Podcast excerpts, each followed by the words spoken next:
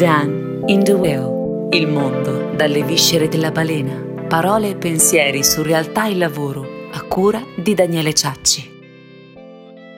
Ciao, salve a tutti, bentornati a Dan in the Whale, il podcast che vi parla dalle viscere della balena e vi parla un po' del mondo del lavoro, del business, della eh, consapevolezza di sé e delle proprie zone di comfort e di quello che vale la pena riuscire a, a superare i propri confini e quello che vale la pena di amare, che poi sono ancora i propri confini. E mm, oggi volevo parlarvi di un bias, di una considerazione un po' erronea di una profonda capacità umana che si chiama multitasking. Cos'è il multitasking? Allora, partiamo magari dal dire mh, mm, che cosa non è.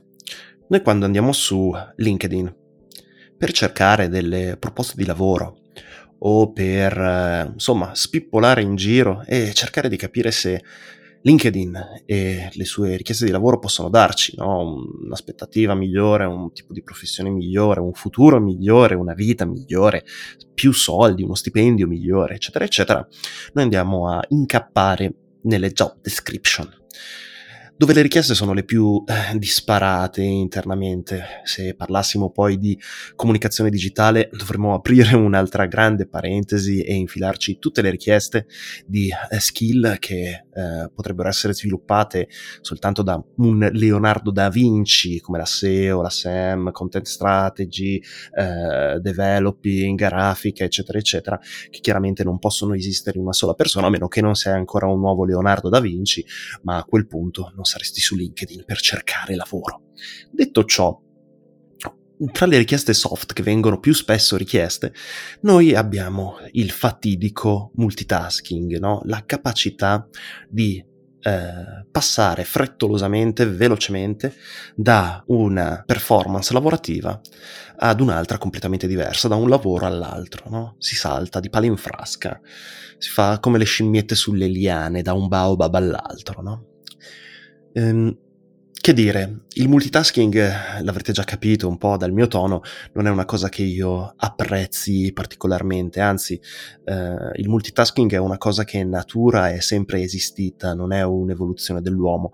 Eh, un animale quando è nella savana o nella giungla è multitasking nel momento in cui magari caccia, annusa, cerca di capire se ci sono dei predatori, cerca di eh, trovare un partner con cui consumare un uh, rapporto eccetera, eccetera. Insomma, il cervello dell'animale è fatto per essere multitasking e come noi sappiamo, tendenzialmente il cervello di qualunque animale è meno sviluppato di un cervello umano. Perché questo? Perché probabilmente ciò in cui noi siamo abili come esseri umani è quello di contemplare cioè di fermarci davanti a qualcosa, ragionare su quella cosa, ragionare su noi stessi, ragionare sulla relazione che intercorre tra noi stessi e ciò che stiamo osservando e restare stupiti, ammirati, fermarci quella frazione di secondo che ci separa eh, dalla completa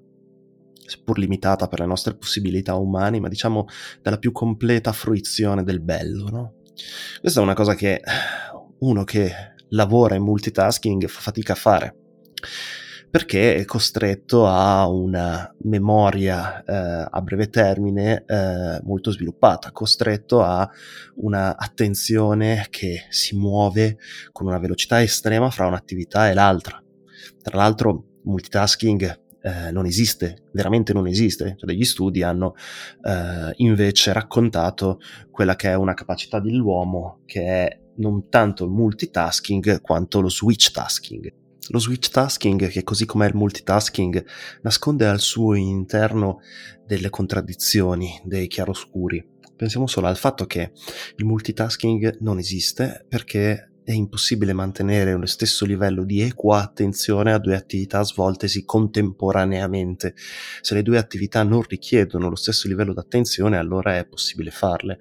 Ognuno di noi è capacissimo di scrivere qualche tweet mentre guarda Sanremo, ciascuno di noi ha la possibilità di ascoltare un bellissimo podcast come Dan in the Whale mentre fuori eh, sta osservando un tramonto o si sta bevendo un bel bicchiere di sassicaia.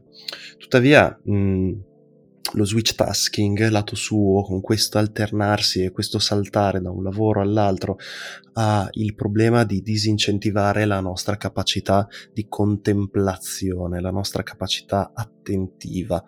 Non di meno sappiamo tutti che la nostra capacità di memoria a lungo termine viene surclassata e sta le, lentamente scemando a tutto vantaggio di un sistema di intelligenze di memoria e di eh, come dire, database virtuali che fanno questo lavoro, quello di ricordarsi al posto nostro, con tutti i problemi di sorta che poi un domani, perché adesso è ancora troppo eh, prematuro, ma un domani potranno essere studiate in maniera approfondita. Detto ciò, ecco, switch tasking e multitasking sono due facce di una medaglia in cui io personalmente non mi ci ritrovo, un po' per incapacità mia personale, come ebbi a scrivere in, in un articolo che poi magari vi cito, vi cito in, in nota, quanto perché non permette di essere presenti a se stessi mentre si sta facendo qualcosa, non permette di avere la consapevolezza di scegliere se essere in un certo momento o se uh, rifugiarsi in uno stato di disattenzione e inconsapevolezza, di non conoscenza di sé. Questo secondo me è il vero problema di un'attività multitasking, il che non significa che non bisogna essere curiosi, che non bisogna essere flessibili, che non bisogna essere uh, performanti nel fare diverse cose nell'attività lavorativa. Nessuno, credo, che potrebbe sentirsi sminuito dall'incapacità di essere flessibile. Non credo che nessuno possa sentirsi sminuito dall'essere multivalente. Detto ciò, impariamo anche a essere presenti a noi stessi, a ricordarci che la nostra attività lavorativa non è un'attività totalmente distraente, ma è un'attività che noi possiamo contemplare, su cui possiamo vederci in azione e su cui possiamo ricordarci ogni giorno di essere da un certo punto di vista i decisori. Ecco, in questo piccolo excursus di quello che significa multitasking, switch tasking e quello che potremmo chiamare monotasking o semplicemente contemplazione, io concludo questo podcast. Vi ricordo che mi chiamo Daniele Ciacci, se volete eh, visitare il mio sito è www.danieleciacci.com oppure potete seguirmi su Instagram all'account Dan in the Whale dove ultimamente condivido eh, spezzoni musicali con l'armonica a bocca, momenti di gioco con i miei bambini e momenti di uh, divanate formidabili con la famiglia intera. Io vi saluto, vi ringrazio di avermi ascoltato fin qui e vi ricordo, come dice Elliot, The end is where we start from. Alla prossima.